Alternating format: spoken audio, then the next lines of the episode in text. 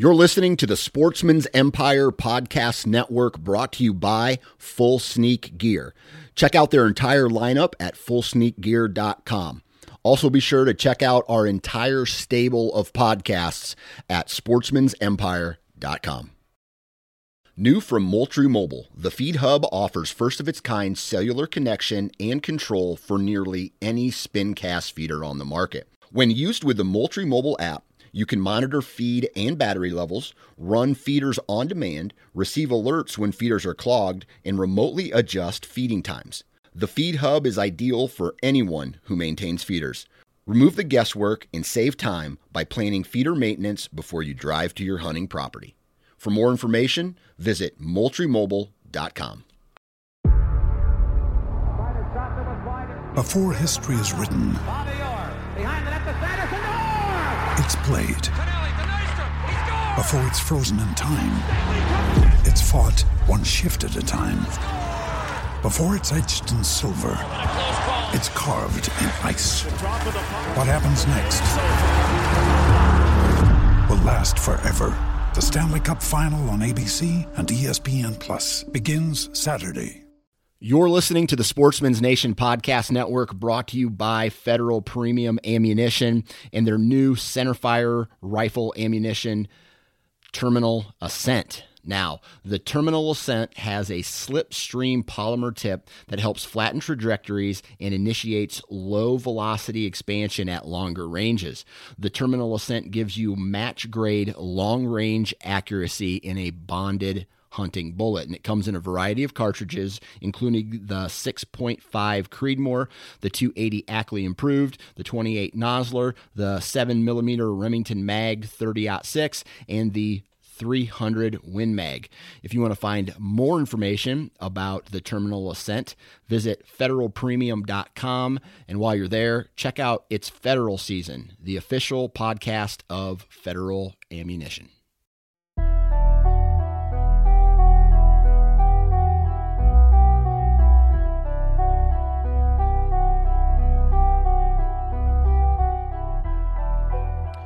Well, well, well, well, well. What's up, everybody, and welcome back to the Nine Finger Chronicles podcast. I'm your host, Dan Johnson, and today we are talking with fellow podcaster Clint Campbell. Clint is the host of the Truth from the Stand podcast, and this is the first time that we've ever gotten together uh, to do a little bit of a collab here. And uh, today we're doing a straight up BS session. I mean, there is a lot of uh, uh BS going on in this episode. We talk about Western hunts, we talk about whitetail hunting, we talk about things that we've done when we were stupid and younger. We talk a little bit about everything, and I love these episodes because it gives me a little bit of break from the step by step strategy. It's just a conversation that you would probably hear at deer camp. So I really love these episodes. Huge shout out to uh, Clint for hopping on and uh, chatting with us today. But you know, we got to do a commercial. And before we get into today's episode, I want to chat about Vortex Optics. You've heard me say this a thousand times, and every time I say it, I mean it, right? One hell of a company, hands down, awesome company. They have an awesome product. They have awesome people that work for, for them. They have an awesome warranty, which allows you to beat the shit out of your equipment. And if you break it and it's your fault, they will replace it for free and send it back to you. And if they can't re- replace it or uh, fix it, if they can't fix it, they'll replace it. So it's it's just an awesome company, awesome company, and uh, I could sit here and just go into all the details, but I think it's best if you guys just go to their website and check everything out. Right, vortexoptics.com. Go check them out. Check out their rangefinder, spotting scopes, binoculars, red dots, rifle scopes. They make a lot of optics for the outdoorsman. Vortex Optics, go check them out. That is the commercial. Now, today, let's get into this really deep BS session with Clint Campbell. All right, on the podcast with me today, Mr. Clint Campbell. Clint, what's up, man? What's going on, buddy? Uh, glad to uh, be here with my, my nine fingered friend. Uh, it's been a long time coming. I've been a, a listener of yours for a while. I know we ran into each other in an airport coming back from ATA the uh, the one year, so it just felt like it was a, a matter of time until we get to chat. Yeah, yeah. And then we did we, not this year, right? But a previous year, we we chatted at the ATA show as well, right? Yeah, yeah. It was the yeah, yeah, we ran into each other at the at the booth uh, with old, our, our, mutual buddy Johnny Mulligan, yep. and then we were both catching a flight out of. I want to say it was the one that was in Louisville. Yeah, Louisville is what I'm thinking. Yeah, yep. and uh, and we ran into each other at the airport. I had a uh, I had some egg whites from uh, from Starbucks, and I think you had a beer. I wouldn't doubt it. Oh man, I tell you what, nothing ta- after after that trade show it's just like three or four days is just straight intensity, like on point all the whole time. And then you don't like for me, I don't go out drinking like I used right. to at the at the shows. So it's just one of those things where I uh I just crack a beer yeah. and just chill. Yeah, yeah, no, I'm the same way, man. It's like that. That's uh, it's funny because people that haven't been, you know, it, it's a great time. You get to see a lot of a lot of your friends that maybe you only get to see once a year or whatever the case is. Um, and there's definitely some time to go out and, and, and have some fun, but it's just, you know, I was usually working a booth at one of the, you know, for, you know, one of the folks I work with or whatever. And, um, so they were long days and you're just dog tired by the time you, uh, by the time you get done. And if you're out hurting yourself in the evenings, man, it makes it for a really oh, long, yeah. long day. But it was, it was funny because John used to, or he still does make fun of me because when we would go to those shows, it's like, I have no problem, and this might come from like my band days of being on the road and sleeping in random places. But I would get like an Airbnb, and it was the weirdest Airbnb because I flew in, and I was literally just staying in an extra bedroom at this guy's house. Like I walked in at like three o'clock in the morning, and John's like, "Dude, he could be a serial killer. Like you don't, like you don't know." Yeah. And he was like, "How did you sleep?" I was like, "Like a rock, man. I was good to go. Like I don't yeah. even, I don't sweat it." And then when I was leaving, I was sleeping because I had to switch places, and so I ended up staying at this other house, and it was just again I was renting someone's bedroom, and it was this this uh, this couple, these two women who were obviously married, um, and I roll in, I'm like, hey, what's up? You know, I'm Clint, I'm staying at your place, and they're like, cool, your bedroom's in the back, and they were like, we're gonna go out to dinner. I was like, all right, cool. Then we'll, we'll be back in a couple hours. So I was sitting on their couch with their dog watching a football game, and passed out like full. full on passed out, mouth open, like they they come home at like ten o'clock or whatever. I'm just like all spread out on their couch with their dog laying on my on the side of me or whatever, and I'm like, oh hey, what's up, guys? And I just go go back to bed. Man, I so, tell you that Airbnb game is good if you can find the right place, but man, I just don't think that I could be the person to rent a room in my house out where they have access to the exact same thing as I do. That'd be yeah, weird yeah, I don't even like roommate. Like I never liked roommates like yeah. to begin with. You know, it's funny because I don't like that scenario for myself, but I don't mind going to stay at other people's. Like it doesn't weird me out to be like sleep at a random per- person's house. But you know, to be fair, I've woke I've woken up in some really weird places whenever I was in the band. So yeah, that's you know, so I feel it's, you. It's the probably the least of my worries. Yeah. I'm just glad I made it to where I made it most of my days in my 20s. And it's like, oh, at least I'm in a safe spot. yeah, exactly. That's a 100% it, man. It's like my wife, people are always like, they'll ask, you know, your wife doesn't get mad at you for taking these trips, you know, being gone for weeks on end to go hunt or whatever. I'm like, look, she used to get phone calls from like random places or emergency rooms or whatever when I was in the band, like that she needed to come pick me up or something like that. I was like, this is this is really good for her right now. Yeah, so, right. This is low key. The, the worst thing that could happen to you now is what you you slip and break an ankle or something. Right, right, exactly. Which you know, knock on wood, hasn't happened hasn't happened yet. You know, I think the only time she was really semi worried was um, was the Montana trip only because that was backcountry off the grid for two weeks. Um, you know, no service, no nothing. Um, so she was a little on edge for for that one. So was, was that but, a elk hunt or was that a a whitetail hunt? Yeah, that was an elk and mule deer hunt. Elk and mule deer. Um, yeah, yeah, it was a good trip. It was a couple years ago. I'm sad I haven't been able to make it back out since. It's always kind of been on the uh, you know on my plans to do again. Um, but that was just I have a buddy who lives in in Montana. Um, he's a killer. He's actually he was he won the turkey the national BHA turkey calling thing. He was the Tiger King guy that won the whole like thing. Um, he's he was originally from my hometown Bedford, and that's how I how I know him. And we have some couple mutual friends, and um, we all took a trip out, and you know, three of us drove out 39 hours and spent two weeks out there and living in the mountains and chasing elk, and it was a killer trip. I had probably I had two really good shot opportunities for on a mule deer, and then just couldn't seal the deal. Um, and I had I went to full draw on two different elk and just couldn't just couldn't make it happen. The one he ended up shooting, we were standing side by side, and that elk was I think when we finally yardaged it after he, he, shot him, he was 26 yards. It was a really weird setup because we were chasing this one elk around, and finally we got in his comfort zone to where he would start to commit to us. And he was calling for me essentially, and he was like, "Hey, I'm going to run up the side of this ridge, or I guess it's a mountain out there, and get into position to to call to try to bring him across you broadside so you get you know a decent shot." And I was like, all right. And so he went to step back behind me to take off up the side of the mountain. And I just happened to look up and I saw antlers coming and I just grabbed him. And I was like, wait, whoa, dude. I was like, hold up. He's like, what? And I was like, he's right there. And he was at like 45 yards coming. And there was a down tree in front of us. And he kept kind of moving in, moving in, moving in, and we both went to full draw. I got stuck at half draw for like a hot minute, which which was terrible, and finally got all the way back. And he just kept coming straight toward us, and neither of us had a shot. And we were both behind this down tree and there was like a big limb in between us. And so if he turned, you know, to the, I guess it would be the elk's left, I had a shot opportunity. If he turned to the elk's right, it was in my buddy's, you know, shooting window.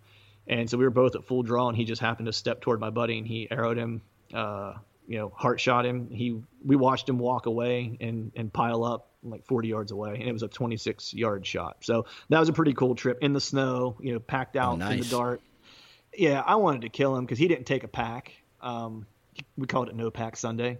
I took a pack, and uh, on our way out, it was you know snowy on the way out and stuff like that, and it was dark, and he didn't bring a knife, and it was kind of a disaster. So, and he didn't bring a light, and I was the only one with a headlamp, and it died in the first like 20 yards on the way back. So we basically packed out half that thing that night in the dark, two miles, which was uh, type two fun. It was oh, yeah. like it, it was pretty crappy at the moment, but it's it's kind of fun to tell the story now. Yeah, for sure, man. I tell you, when because you're from you're you're from Ohio, right? No, um, I'm from Pennsylvania. Pennsylvania, that's in, right. Yeah, South Central Pennsylvania. I live in Eastern PA now, just in the suburbs of Philadelphia. Okay, all right. So uh, suburbs of Philly. I used to work. At, I used to work for a company, and one their sister headquarters was out of King of Prussia. Oh yeah, and mm-hmm. uh, so we would fly out there every once in a while out of because there other there's a headquarters in Cedar Rapids, Iowa, and then there's a headquarters in King of Prussia. Uh, is it King of Prussia? yeah, King, yep, yep, King of Prussia. Yep. So anyway, um, we would go into Philly every once in a while, and uh, you know, I did the I did the run up the stairs of the library like Rocky, and I did the mm-hmm. uh, um, Pat's King versus Geno's uh, yep. Philly cheesesteak, uh, whole deal out there, and uh, nice. you know I did the touristy thing, but that was fun. But uh, yeah. Anyway, on uh, I went on a, a, mule deer trip, right? So it's two guys from out east. I'm from Iowa. He's from New York, and we go to South Dakota, and we ended up killing this mule deer. And the pack out was crazy. And it wasn't like we had to do a ton of up and down. I mean, we, we had to do some ups and downs, but it would be only like 50 to 100 feet of elevation gain at a time and then come back down and walk a long ways for in flat. But right. It, it was crazy because you, you can train for putting a hundred pounds on your back and go for going for a, a weighted pack hike but you yeah. don't do it for four straight hours, right? You may, right. You don't you don't train. You you may train like you're packing something out, but you don't train like you're packing something out. So yeah. I had 90 pounds, and I maybe you would train for an hour, like walk in the circle on a trail for an hour out where I, I live here in Iowa. But right. walking, I think I think we walked three and a half, three three three or four miles from where we killed back to the truck with over a hundred pounds. You know, like we two people carried out this gigantic mule deer and all of our gear because we only wanted to make one trip. And I remember when I took my pack off back at the truck, I fell forward because I was comping or I fell backwards. How how would that go? I can't remember, but I almost fell over because I took all the weight off and my body didn't compensate for it yet. Right. So I just I fell over and I just had to lay there for a while. Yep. It's like complete exhaustion and so I don't know how my body will act when I actually have to someday pack an elk out of the mountains. Yeah yeah, it was that pack was pretty bad because again, like I only I had the only pack and like my buddy, he's he's nuts, man. Like we would go on these. I mean, there was one hike we did. Uh, I think it was like 16 miles that the one day, and it was there was snow and it was brutal. And we would leave like to you know head out from camp, and he would literally slam a bottle of water. And this is at whatever time in the morning, like three o'clock in the morning. He would take one bottle of water with him, nothing to eat, no compass, no nothing, and just go yeah. You know, and, and just like do 16 miles and like not a problem. Now, granted, his job was he worked for the U.S. Forestry Service out there and stuff like that. So I mean, his job was being in the mountains for a large part of the year. Um, so he was pretty, you know, well versed and you know, kind of navigating through. But when we started packing this thing out, it was dark, and it was cold enough to where we were like, you know what, let's get a quarter out you know, let's get a shoulder and a quarter out. He's like, and I think we can probably let it overnight and we'll be fine for the meat as long as nothing gets to it. Now there were like bear tracks and stuff around there and stuff like that, and so we weren't we weren't really sure how things were going to fare, but we just didn't have anything with us, and so we were like, well, let's get out and we'll come back first thing in the morning, still hunt our way into the to, into the spot. And so we didn't even have like game bags. Like we literally just threw a, like a hind quarter in my bag, put it on his back. I took a bloody a bloody shoulder and just threw it over top of my shoulder the first mile was straight up because we were down in this canyon. Yeah. So the first mile was straight up, and then the second mile was all straight down. So you talk about like burning out like your hammies one way and then mm-hmm. burning out your quads the other way going down. Oh yeah. And then we got into the next morning, hunted our way into back into the elk, and this was like I don't know, man. This was probably one of the best days I've ever had in the timber because it was me and my three buddies. And we got to that elk and it was it was perfectly fine. So we ended up butchering it together. I ended up falling on our way in and jacked up my back, which was kind of crappy. But um, we got there, we were butchering up this elk, and we were pulling meat off of it. I started a little fire, and we were pulling meat off of it, and we were cooking meat right there while we were butchering up this elk. And we basically just spent the entire day hanging out, butchering the elk, eating a little bit as we went, you know, we all laid down after we ate lunch and took a nap, you know, just laying out in the mountains. And it was just, it was one of those things, man, where it's, you know, an experience I'll never forget. Like I'll take that one to my grave, um, just because of how special it was. And, um, you know, the outdoors are important, man. And it's just, you know, it's probably the closest I've ever felt to being alive that I could ever think of. Oh yeah. Yeah. It's, uh, when, when I go to Colorado, um, the last, not this year I won't go, but the previous two years I went and just the, number one, the deadfall, right? You you yeah. don't really know how hard your body actually has to work, especially when you're coming from the Midwest to go there until like I trained really hard those two years and I felt comfortable on day one. Like day one, I'm like, yeah, this is awesome. I'm awesome. Day two, it's just like, oh shit. Like, yeah. what? All my energy was toast on day one. And that was even with a 24 hour, just like transition yeah. period where I just yeah. sit up at 10,000 feet and don't do anything, maybe walk around, you know, get camp set up. And then for the next however many days, we're out, out grinding. And day one felt great, maybe a little headache, drank some water, it went away. And then day two, it's like, okay. And then right when you get ready to leave, that last day is like, oh, I'm feeling good again. Like I, right. I've become acclimated. I feel good, but now it's time to leave. So the yeah. like the last day of the hunt, you're actually feeling good, but then it's over. So right. Yeah, yeah, it's it was I was pretty like I was in pretty good shape for that trip too. Like actually I probably overtrained a little bit um just in in general like I ended up hurting my foot probably about a month before I was supposed to leave. Um and I went a little overboard, you know, and I, I kind of learned this the hard way cuz I was doing like I do a lot of just like HIIT workouts in general. That's kind of the stuff I like to do. Um, but for this, it's like I was, you know, I was doing all my HIIT workouts, all my like, you know, resistance workouts, and all my cardio workouts with like a a weighted vest, anywhere from like 20 to 40 pounds, just depending on the day and how I felt. And I got to the point to where I was then I then started doing uh, incline decline uh, marathon like uh, uh sprint training, to where it's like I would sprint 200 meters, and then I would rest for like 15 seconds, and then I would sprint 200 meters up the. And so I started doing that type of training before I left, and I actually ended up becoming too lean for the trip, to be honest with you. Like I just didn't have I think I was all the way down to like I was sub 150 whenever I got to Montana and when I got back I was sub 145. Yeah. So it's like it's one of those things where I think you got to put the right kind of cardio on and and try to retain some strength because you're gonna you're gonna deplete yourself on those days because you're just you're gonna be at a calorie deficit for most of the trip. Yeah, and that's when when I learned my first elk hunt when I went out to Idaho. Right. So here's what I here's what I did. All I did was lift weights, a lot of weights, did a lot of squats, and I I, I think I may have put on mass. Right? right, and then I would just run on a treadmill straight up and then stop, like basically sprints on a, on a treadmill.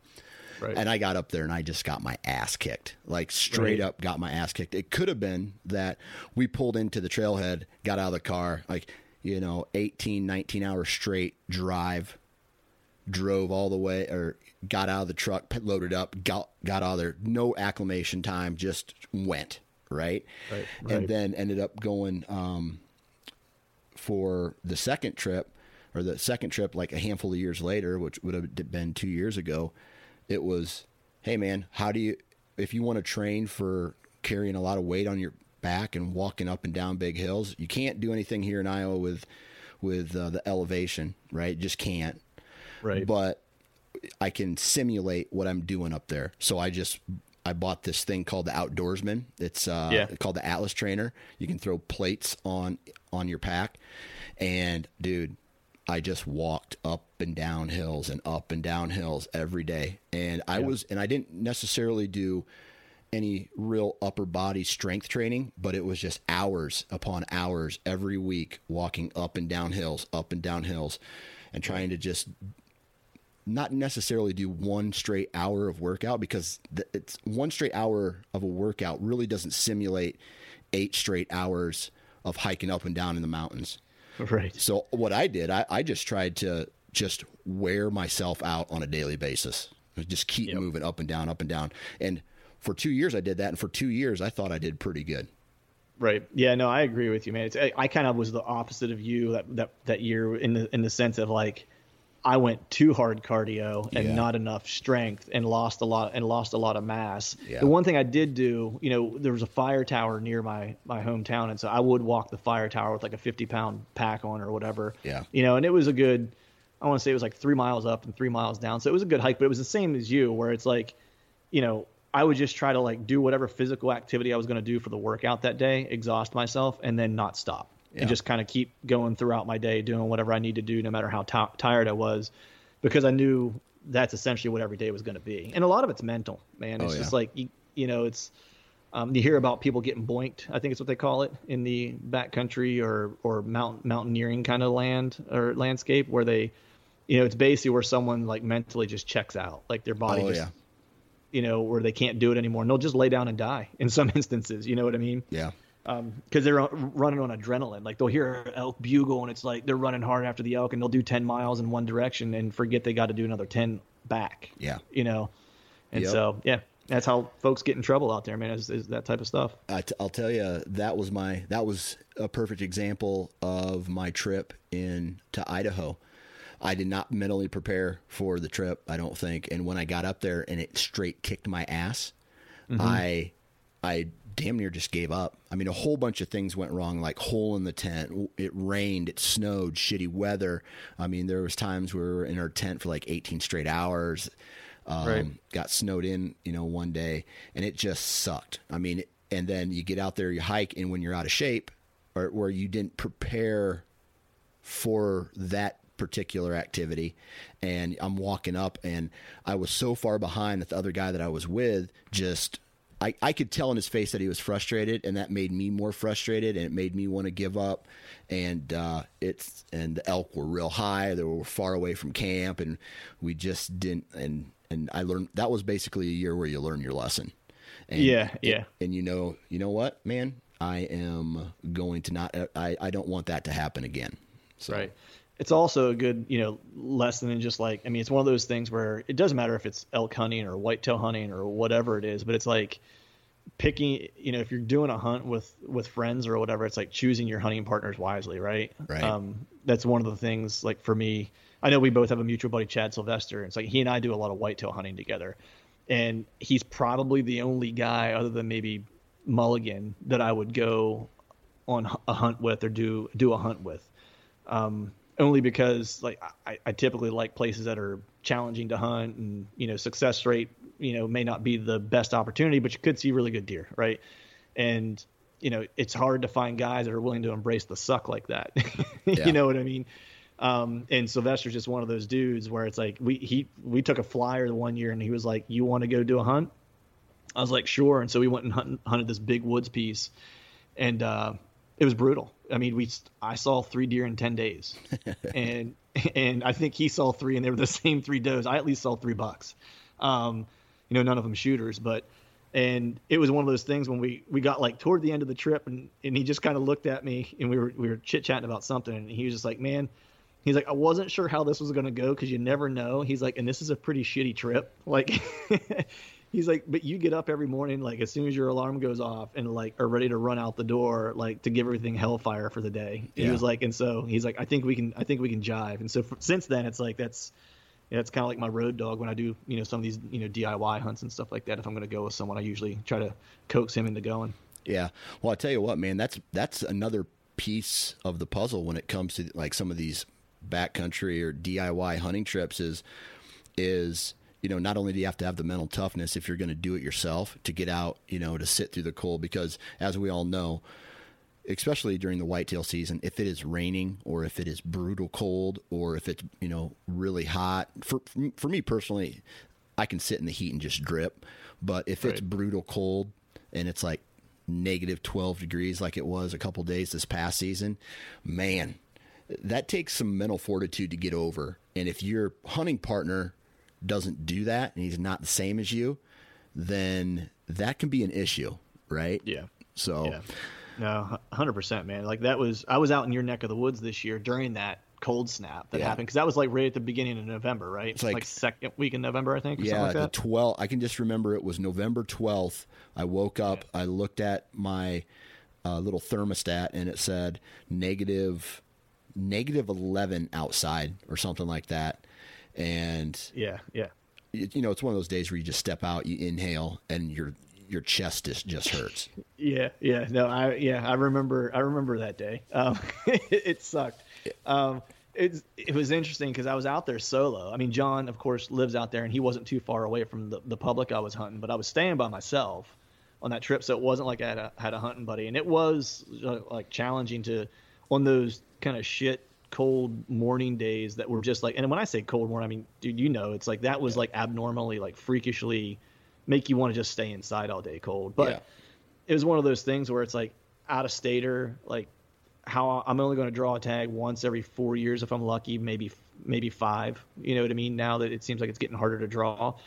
And it was just one of those things where I was you know I'd be damned if I was going to sit all day. I mean it's one of those things too where you know adopting just more of a mobile approach to where it's like I just started honestly like on certain days when it was like super cold out I would just get down and move Yeah. and just hike and just cover ground and scout until I found like the next set of hot sign and then set up. And it would usually be enough to warm me up to where I could stay warm for a couple hours until I'd have to get down and do it again. Yeah, that's a fact, man. Um, Yeah. Let me ask you this, right? So I've been I've been doing a lot of scouting on a, uh, a big piece of public near my house lately, and just my experiences with, you know, with public land throughout the years. You know, there's only a handful of guys that what I would consider I don't maybe not grinders because you can grind in different ways, right? But Right. the guys who go the extra effort because so and this is a perfect example. So I, I'm scouting this piece of public uh, a couple months ago or last month, and I see boot prints, I see tree stands, and then about a mile back, it just stops. And it's right where the deer sign starts to pick up, and everything gets real good. But everything stopped. No more tree stands, no more boot prints, no more nothing. Right? Yep. And here I am going, why are these people not coming back this far? All they have to do is walk another 200 yards, and they're going to be in the, some of the best spots. So let me ask you this: from your time that you spent on public land, why do you think that people just give up at a certain spot and don't go any further? I mean, I think I think one, you know, I think there's a part of people where it's like they feel like they've done enough, like they've earned success, right? And everyone kind of has that point where you feel like, oh, I've done enough, right? This is this is what I needed to do to try to accomplish accomplish my goal. I think that that's one thing. People just have different shut off valves, right? And I, I think that that could be a, a reason why. I think the other thing too is is that you know, folks, I think sometimes, you know, depending on how long they've been doing it, and there's been there's plenty of guys that I know have been doing it a shorter amount of time than some other guys that I know have been hunting for a long time, that they sometimes don't know like really what they're looking for, right? Um, especially on public, I think you have to kind of take. It, it's just one of those things where there's so many facets of, of, of public that are going to influence what you're going to see right? And so I, I, had an example like what you were talking about. There was a new piece of public that I walked onto this year I'd never been to, and I did exactly kind of what you're talking about. Like there was actually a food source uh, that owned some private. So I was like, I wanted to go over there and see what was in the what was in that food source. And so I went over and checked it out. As you would expect in Pennsylvania, a bunch of ladder stands all around it, right? I mean, they were literally no more than 50 yards from one another. Right. I started walking up this ridge as soon as the terrain got challenging a little bit and it started getting thicker, right, and harder to navigate through all the all the human sign went away, and all of a sudden all the deer signs started showing up. And it wasn't that far. It's exactly like you said. It was like maybe it was maybe 200 yards.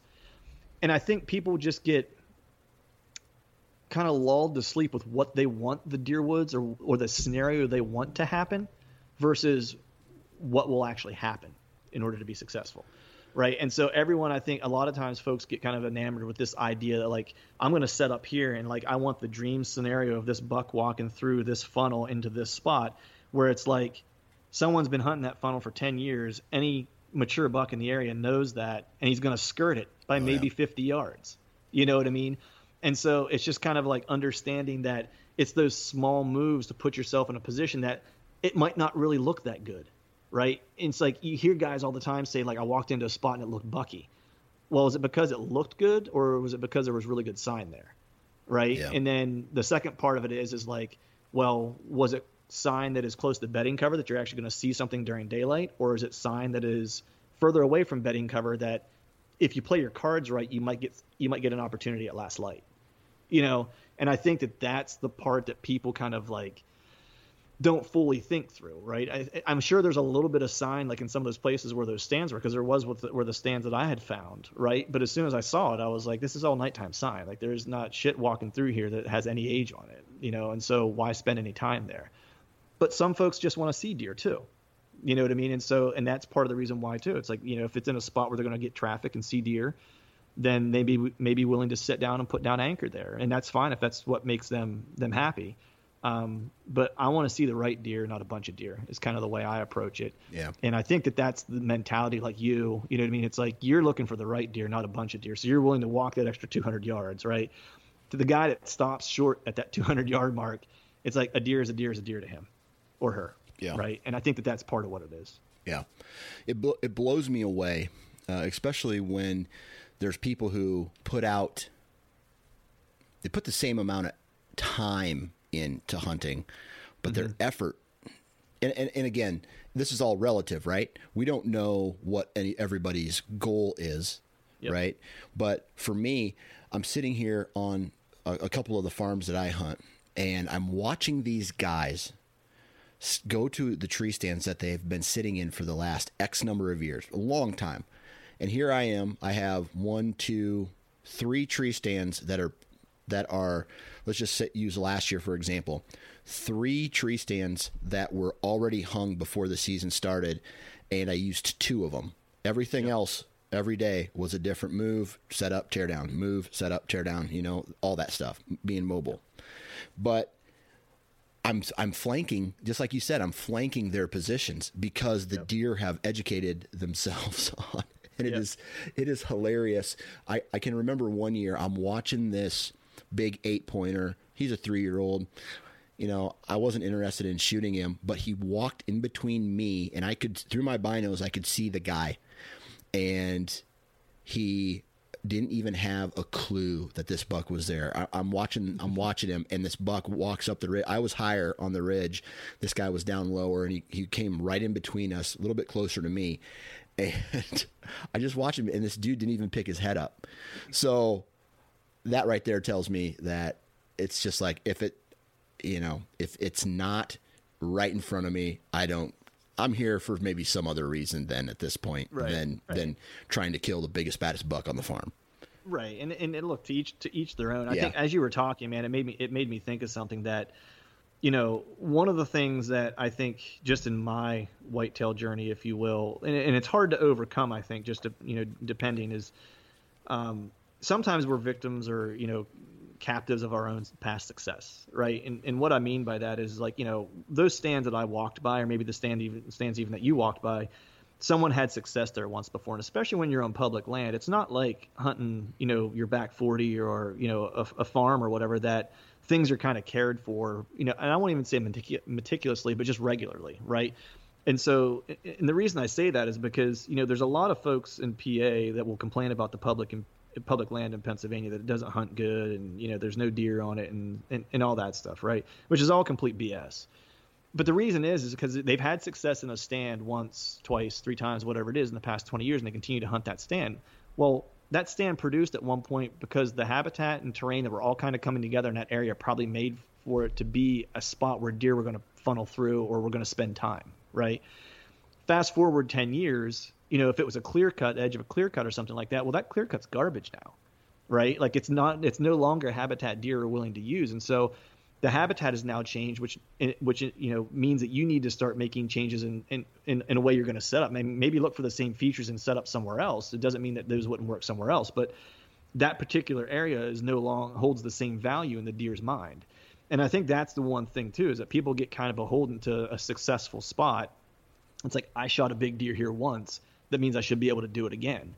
I just don't believe in that kind of thinking. I feel like the best reason for me to move on from another from a spot is because I've had success there. Because I'm going to, if I if I hunt that spot, I'm going to have the expectation of the same thing happening, and I'm going to fall into bad habits of being complacent and not pushing myself and not being as as aggressive as I would like to be. And so, for the most part, I, I a lot of years don't even hunt the same properties from year to year uh, as far as public goes. Uh, last year, there was only one public piece that I hunted that was the same from the year prior, and I hunted it twice. Um, and that's just kind of how I, because for one, I know myself, like I will fall into like that habit of familiarity. And the way I keep myself from doing it is I just don't go back to those places. Yeah. Yeah. I'm to a I'm to a, a kind of a strange point in my life now where I've been hunting whitetails for a very long time. And the last 4 years I've tagged out in Iowa, okay? Um, and I I don't want to say I'm getting bored with it, but my like I'm very passionate about whitetails. I get geeked out. Like I'm already I already got my tree stands, some of my tree stands up. I already have well, my trail cameras out. Uh, I'm I'm digging through onX every single day. You know, like I, I'm a nut, Yep. just like the rest of us. Yep. But there's something that like I don't know what I can't I can't really explain it. I am my my ideology is kind of changing. Like mm-hmm. I just am not I'm, You're looking for the ch- challenge and an adventure. Like it's it, there's more behind more to it than just pulling pulling back the bow. right Is a, what it comes a- to. a little bit of that. But see like I'm the kind of guy who says who says, "Man, I I I think that everybody should be able to shoot what they want if it makes them happy, shoot a spike, whatever, whatever." I'm just getting to a point now where I think it's a little bit of what you said, where there's so much that I haven't done yet that I want to do, and I can always mm-hmm. come back to whitetail hunting. Yep. But then there's this one category that I really haven't been successful at. So the last four years I've tagged out, but I do not consider myself successful yet, a successful hunter. Because that? Uh, it's because I feel that I should be able to uh, what I my idea of a successful hunter is okay you can go kill a doe right? And this is let's just uh, stick with the realm of where I live here in Iowa. Okay I know I can kill a young buck right? I can hold out for a mature deer I can put myself in the in, in the positions but I really haven't been able to I guess two years ago I connected on a deer uh, on a hit list deer, but I never have been able to say I'm going after buck A and I'm only going to go after buck A and I'm going to I'm going to go for him. So there's part of me that this year wants to just pick a deer and do it. And then Right. once I can once I check that off my list, then I can say, "You know what? Now it's time for me to go try something different." Right. like focus spend more time out west or spend more time bouncing from state to state i don't Right. know i just feel like this whole there, there's this there's this idea out there that people say oh he's a good hunter well he well i think that's bullshit because i think that person is a good hunter in their environment Yeah. and the whole the whole topic of you know oh dude this dude's the, one of the greatest hunters of all time whatever right I, Right. I, I get Right. i get so frustrated with that Yeah, I mean, look, man, I think there's a lot of guys, and, and you you know them as well as I do, that are just like guys who I look at that, and I don't say that they're the greatest hunters of all time or anything like that. I look at them as just say they're savages, man, and I have a lot to learn from them. There's a Yeah. lot I can pick up from them. You know what I mean? And it's all Oh, the yeah. usual sp- suspects that you and I both know. It's the Enfolds, it's the Andy Mays, it's you know the guys like that that are just killers, man. You know. Um, but the thing is, is like each one of them would tell you, you know, or tell anybody they were talking to that they've had as much failure, if not more, Oh, yeah. failure than the average hunter because they've had to put themselves out there more often and and fail to learn, right? And that's really the only way to to to make that happen. But I totally get what you're saying, man. Like that for me, you know, I will, you know, it's it's really weird because I grew up hunting. Like I grew up in a hunting family. Pe- Pennsylvania has a big hunting heritage. It was a birthright. Like when I turned 12, it, there was no question what I was going to be doing. You know, I- my dad started taking me out whenever I was a kid. Probably when I was like 10. I think is like my first memory of actually going on a deer hunt. I'm pretty sure. If this is the hunt I remember, I fell asleep on the ground because I was so tired and so cold, and, and curled up in a ball and slept. Um, which probably didn't think he would. He probably didn't think I'd make much of a deer hunter at that point. Um, but then I went off and did music for a bunch of years, right? And music, I kind of, you know, toured and did whatever, and it, it just became one of those things where I fell out of love with music, you know, because I just, it, was just, I, I burned out, yeah. And I actually walked away from hunting for probably like nine years, where I didn't, I, I did one hunt in Alaska, and we moved back to Pennsylvania, and it was, and, and look, people can hunt with whatever they want, a gun, slingshot, whatever's legal, I'm down, you know, for you to do whatever, but for me like gun hunting just didn't trip my trip my trigger necessarily. And so when I moved back to Pennsylvania, I was like 30, and a buddy of my uh, father-in-law introduced me to bow hunting, and I like, and that was the thing that I fell back in love with because like I wasn't getting what I needed from the other forms of hunting necessarily. Like I liked it, I enjoyed it, and I would go do it, but I wasn't passionate about it. As soon as I found bow hunting, that changed, and then I kind of get what you're saying, where it's like you know, for me, it's just seeing different stuff and being challenged. And that's really why I started doing like all DIY out of state hunts because, you know, I looked at some of these guys that I, you know, look up to that I think are, you know, good hunters. I won't say they're the, you know, the best ever because that's, you know, subjective, but they're guys that I think do a really good job. And like for me, like if I were to ever classify myself as anything being even re- remotely good, I have like a couple criterias. One is I need to be able to kill deer out of state on on public land of like a certain caliber, you know, and like uh, Pope and Young or better, right? And then the other one is is start killing deer in the early part of the season in in October. Um, to me, those are like two things that I see guys that really get it done well that I look at and go, man, that guy, like he's getting it done. Like those are two things that I often see that they're doing, and those are just two goals that I set for myself. And so I do that, set those goals for myself. That way, there's something that I'm continuing to have to try to go after. Um, just because I work better whenever I have when I when I'm when I have goals to kind of shoot for. Yeah. Yeah, man. Uh, let me. How old are you? I'm 42. 42. Okay, I'm 39. I'll turn 40 this year. And I don't know where you are in your life, but in the past year, really, since I turned 39, knowing that 40 is coming, and I don't know why 40 is such this number for me. Like, Right. it's this it's this big deal for me, and I don't know why. I don't really care, but Right. this this it's hit me in the last year where it's just like, dude, you're you're starting to go like technically you're starting to go downhill, right? Right, You're you're right. at if you're not at the peak now, like your peak was 10 years ago or that, that whole you know what i mean? Like not only physically but everything in life right? Right, and right. i'm to this point now where i need to start checking off boxes.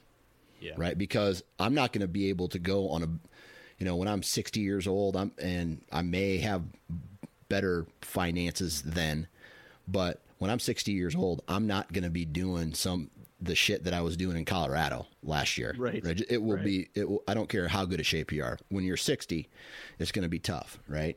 Especially if you're you're not living in Colorado or wherever wherever Right. that is. But I just I see myself saying, okay, get this hard, difficult stuff, these check boxes done. And that's what I'm like really thinking about these days. And not necessarily thinking about whitetails per se, because I know I can always fall back on whitetails.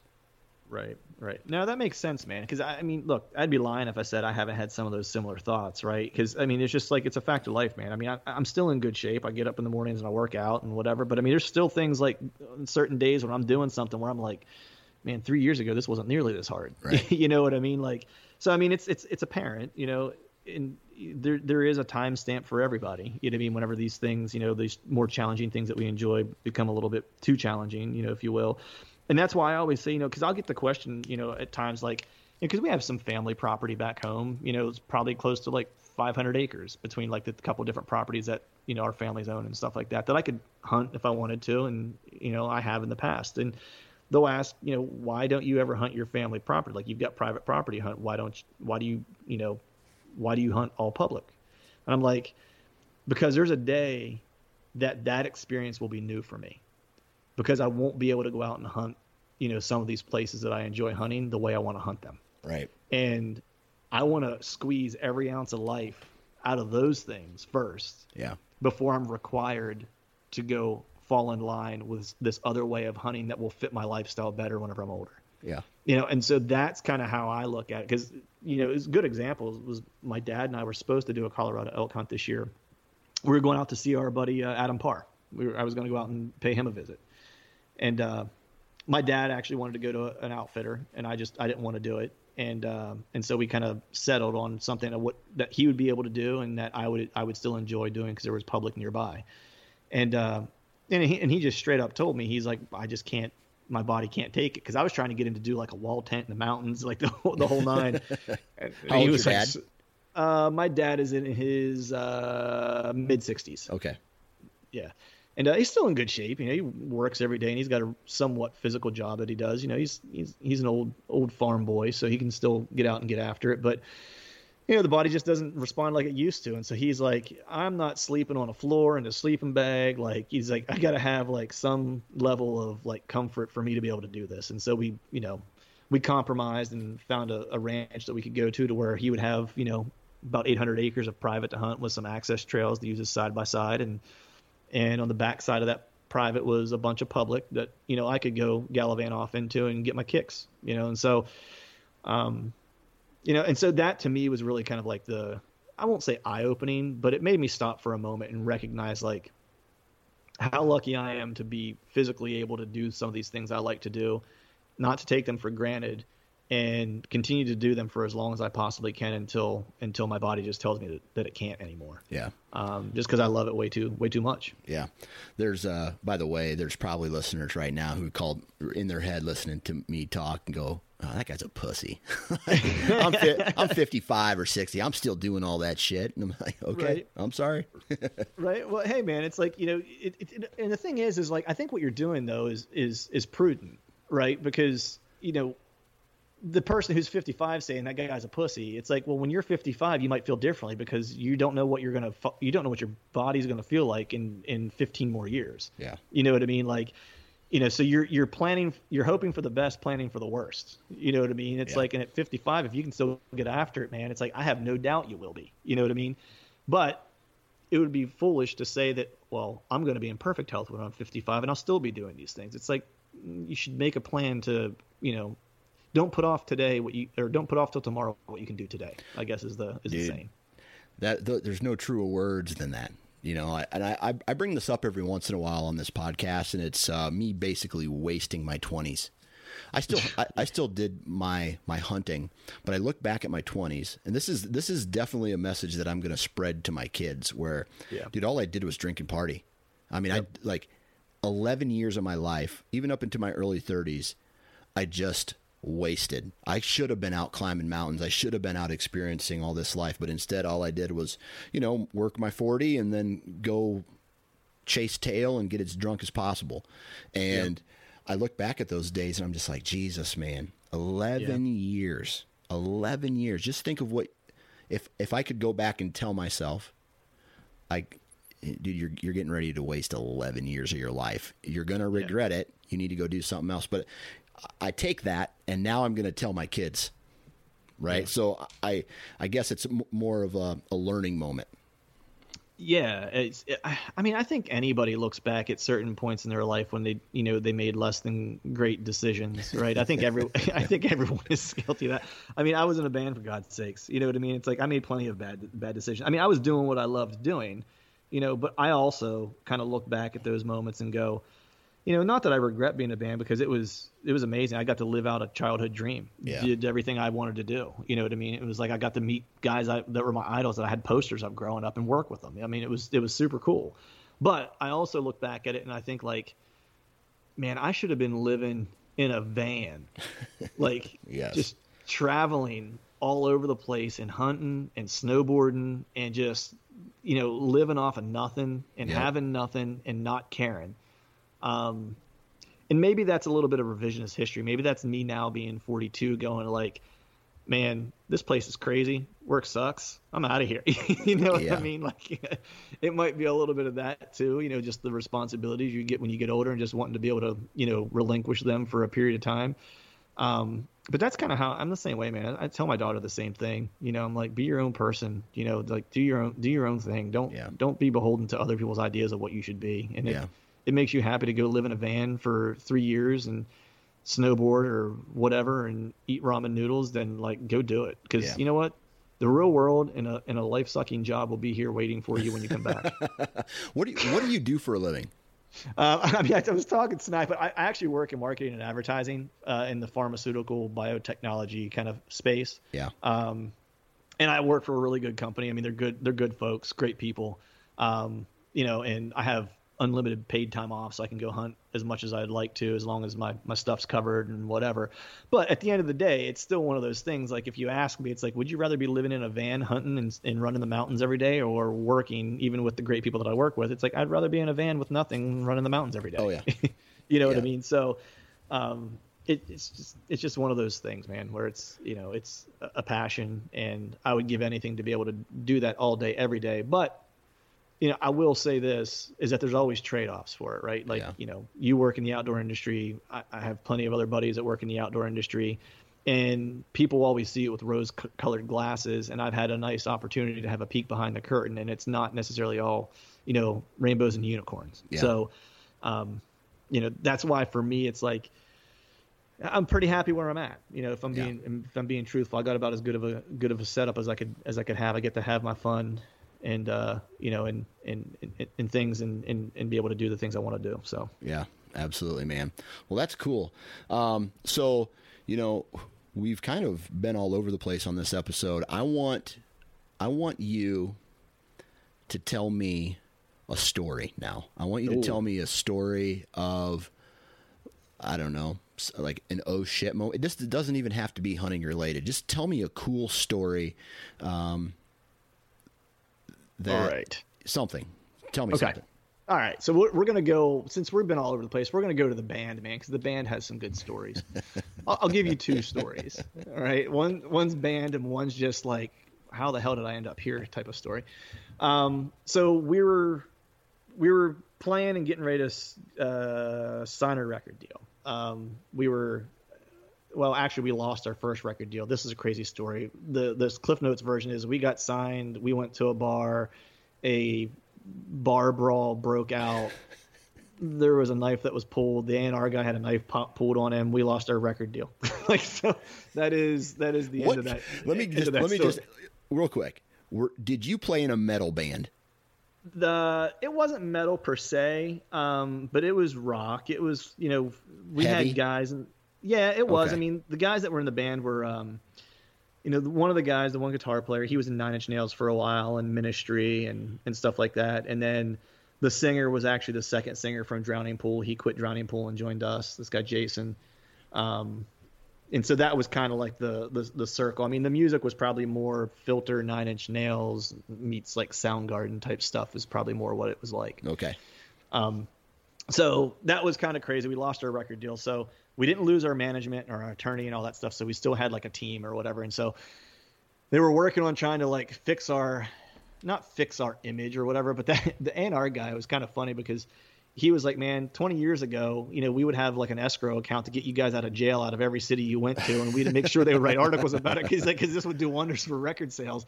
But he's like, in the climate we live in now, he's like, you guys are a liability, and we can't, you know, you know, be part of this because we'll spend more on attorney fees than we will in re- or get in record sales.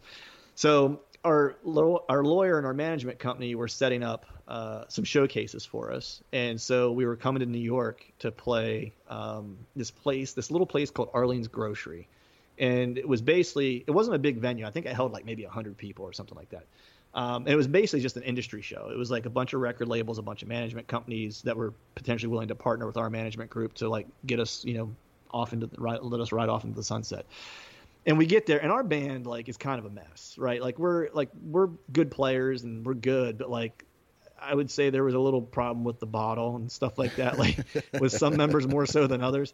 And so we would usually all we would always be able to hold it together like for the show and we had a running rule like you weren't allowed to have any more than like two shots and two beers before we walked on stage that was like this that was the rule for the band because not for anyone else other than our drummer because um, when i met this guy i was at a show watching him play and uh, he ate so much acid at that show that he fell off the back of his drum riser at the hard rock that was in the middle of the set right so that was how i met him um, and so he was a little nuts and so that rule was for him and so we got on stage, we played, we killed it. It went great. We're talking to like, no, this is like 2004, maybe three, four, something like that. And this was like when Linkin Park was huge and like they just broke and like they were selling tons of records and all this stuff. And Linkin Park's management was there and a bunch of other like, uh, I think Staind's manager was there and like a bunch of other like big management companies and, uh, and a bunch of record labels. And so we're talking to some people, and our, our attorney comes and gets me because she would always come get me because I was usually the one who could at least find a coherent sentence if you gave me, you know, a flashlight and two hands. You know what I mean? I could at least keep it together to have the conversation with like the important people. And so I was talking to some record company guys, and they always wanted to talk to our singer though because he had a gold record to his name and you know had been signed before and whatever. And so I talked to these guys, and and they were like, "Hey, will you um, grab Jason and send him over?" And I was like, "Sure." Well, I walk over to get Jason, and this is like maybe an hour after we played, and that dude goes from like zero to sixty. It's like he's stone cold sober, and then he's like a raging lunatic in like thirty minutes. And so I send him over there, and he's like, "Where are they at?" And he's like this southern dude from South Carolina. He's got a draw when he talks and all this stuff. So I go to send him over. I'm like, "Hey, they're outside, right out front, just down the stairs." He's like, "All right." So he walks outside, and there's a staircase to like the in the front, and then there's a ramp to the left for like wheelchair access, and there's another staircase to the right. Well, he walks outside, didn't see the stairs, and just stepped off the end of it like he was walking on water, and did a face plant, smashed like right in front of all these record execs. Gets up, blood running down his face. He's just like, "Hey man, I'm Jason. How you doing?" And that was like his introduction to like these record company folks. And so they thought we were nuts. Meanwhile, my drummer was projectile vomiting all over the bar while I mean marijuana wasn't legal yet in New York, I don't even know if it's illegal now, and he was walking around the bar smoking joints. And then, you know, it was like four o'clock in the morning at this point, and we finally got thrown out. We took a cab to the airport. Some things happened there that I won't necessarily say and incriminate myself, but we managed to get into the airport and it was closed. And then I met this dude at the airport. It was a homeless guy that was living in like the uh, construction zone of the airport, and I was just like out of my mind at this point. And uh, he's like, you know, he kept telling me he was um, uh, Ray Charles. And Ray Charles had died like two months prior to that or whatever. And he's like, "Hey, I'm Ray Charles, man. I'll help you with your your music career." I was like, "Cool, Ray." I was like, "You got a place to sleep, man? I'm t- I'm, I'm beat, man. I'm a little little busted up. I need a place to crash." So he took me to his bum squat underneath like this construction zone of the airport. I ended up falling asleep in this guy's bum box and slept there in the morning. And I was like, "Hey, man, I got to get up at like six to catch a flight. I'm gonna set my cell phone alarm. Don't let me sleep past it." And so, he, dude, like clockwork, you know, Ray Charles got me up at 6 a.m. I walked to the terminal and uh, flew home from Orlando and slept in a bum squat. the old, hey, I'm Ray Charles. Uh, he probably he probably wasn't even blind. No, he wasn't. not only was he not blind, he was white. so it's like he was there was no like resemblance of Ray Charles whatsoever. Oh, that's comedy. Um, that is comedy. yeah. So that was like I would like to say that those were rare occasions, um, but those were pretty often. If I'm being if I'm being honest with you, um, you know, if it, I worked at this rock and roll bar that was just crazy too. Like on the side, I, I would like do sound or I would book gigs and stuff like that. And like my buddy who owned it, this guy Will like he would just get so lit up at the bar and he would sit at the end of the bar and just take all of his clothes off and play Megatouch and people would come up and be like hey man like there's a naked guy playing Megatouch and i'd be like yeah i know man what should we do about it it's like i don't i'd be like it'd be like man i don't know it's like you work here can't you do something i'd be like yeah i'd be like what do you want to do and they'd be like well let me talk to the manager i'm like sure, you, you want me to point him out? And they're like, yeah. I'm like, he's that naked guy sitting right down there. I was like, I'm like, his name's on the front of the building. You're gonna have a real hard time having him put his clothes back on. Oh, saying, buddy, you know? that sounds a lot like my 20s, especially yeah, the the four years, my four years of college, and about the five years after college just yeah. just a mess. yeah, yeah. It was it was it was like that all the time, man. I mean, that was a good ten years, uh, you know, of, of just like craziness, like being at that bar, being at shows, and and uh, you know, and, and, and working in music and stuff like that. But you know, people ask me often, like, you know, do you ever miss it? And I'm like, I don't really. And and the reason is, is like like the best feeling ever was like when you wrote a killer song and then you got to play it on stage and we got to play some killer stages you know like 5000 people like in an arena or whatever. And like those were awesome experiences. And like i tell people you know that i've never had an adrenaline rush close oh, yeah. to that as the only thing that the only thing that actually beats it is when a big whitetail approaches your tree. I was like and that's the honest truth. I was like the only replacement i had for that adrenaline rush was hunting whitetails with a bow. Yeah. So um, which is you know why I think I fell in love with it and that and the strategy aspect of it. Yeah. That's a good story, man. I like how you, you brought it back because uh, I will say that uh, down at the Lake of the Ozarks, there's this gigantic, like uh, this gigantic cliff in southern Missouri or central Missouri, mm-hmm. wherever the Lake of the Ozarks are, and we'd go down there um, every summer and do the boating and things, stuff like that. And uh, I was stone cold sober at the time, and I I jumped off this cliff, and it was this one of the biggest rushes to this day. You hit the mm-hmm. water, you come up, and you're like, "Oh my god, I just did that." So then, yeah. for a while after that, I was jumping off bridges that were going over like highway bridges that were going uh, over top nice. of rivers. And right. I just like I just like I looked like at the time it was a rush and I was doing it for the rush, right? And right. and uh and like like you said, dude, right now the only other thing that gets me there like that is bow hunting, man. Oh yeah, it's. Nuts. I mean, it's like I'm get, I'm getting I'm getting the shakes now just talking about it, man. It's like I'm like. It's like I'm jacked up, man. It's like I went out and put out cameras yesterday, kayaked mm-hmm. into a couple of like secluded little spots, you know what I mean? And just like it was crazy, man, because I walked into this one spot that I found this past winter scouting, uh, and I assumed it was up against bedding cover and stuff, and uh, but just you know not didn't have it confirmed or whatever. I didn't find any beds per se, um, but it was like this big primary scrape area, and it was all up against side cover. And I was like, man, this feels like this feels like their little enclave. You know what I mean? I was like, I feel like this is like the spot. And I walked all around it and spent like the day there or whatever. But you can't walk into it during the season because one, it's too thick, right? Because I went in in like February or March or whatever it was, and everything's off, and it's just like a cedar swamp thicket all the way until it finally opens up, and you get like a little opening, and then it kind of turns into the same thing on the other side.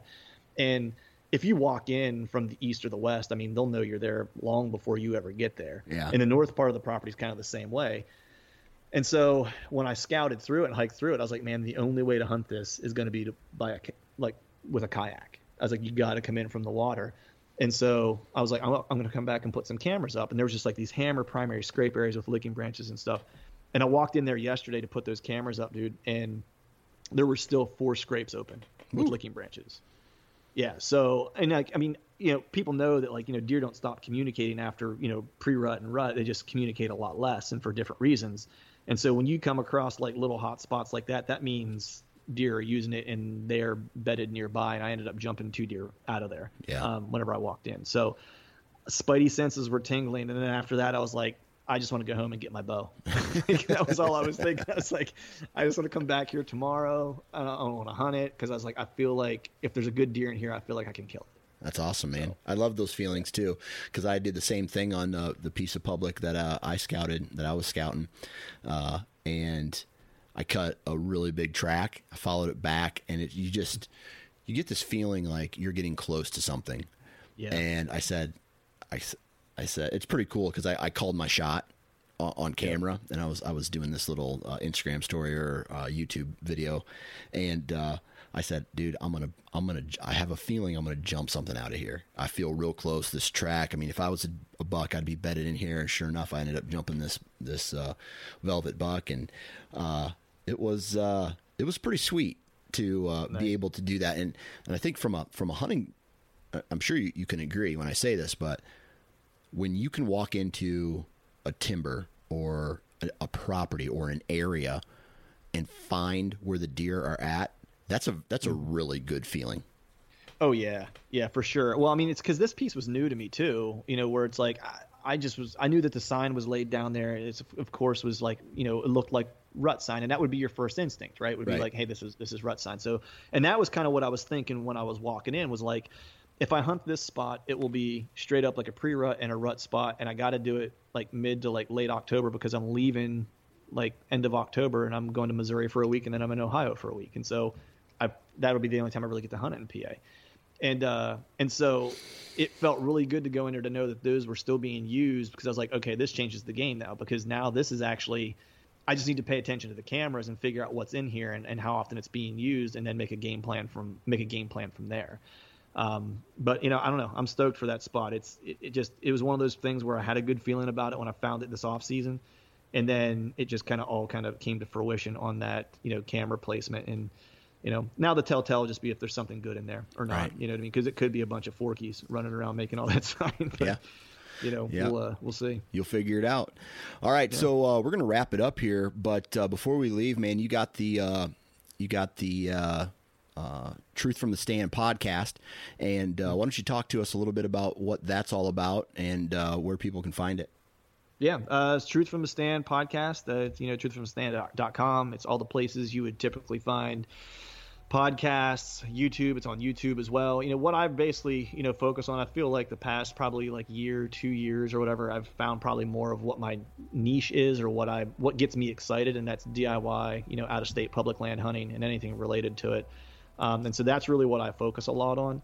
Um, you know, I'm building a, I'm converting, uh, uh, converting a an old cargo trailer um, into like a little public land domicile that I can take with, me on these out of state hunts to have a place to stay. So I'm kind of talking about that and chronicling that. Hopefully there'll be some videos that come out, uh, you know, with that in the not so distant future. And then I've got Skull Brew Coffee Company, which is a coffee company that I started um, to give back to conservation. So we donate 10% of our profits to uh, BHA, QDMA, uh, and the Nature Conservancy and RMEF. Um, and it's just something my wife and I started because we wanted to be able to give back more, more consistently. And you can check that out at skullbrew.com or skullbrewcoffee.com. There you go, man. Well, hey, let me be the uh, first to wish you good luck this upcoming season, man. Hopefully, all your arrows connect.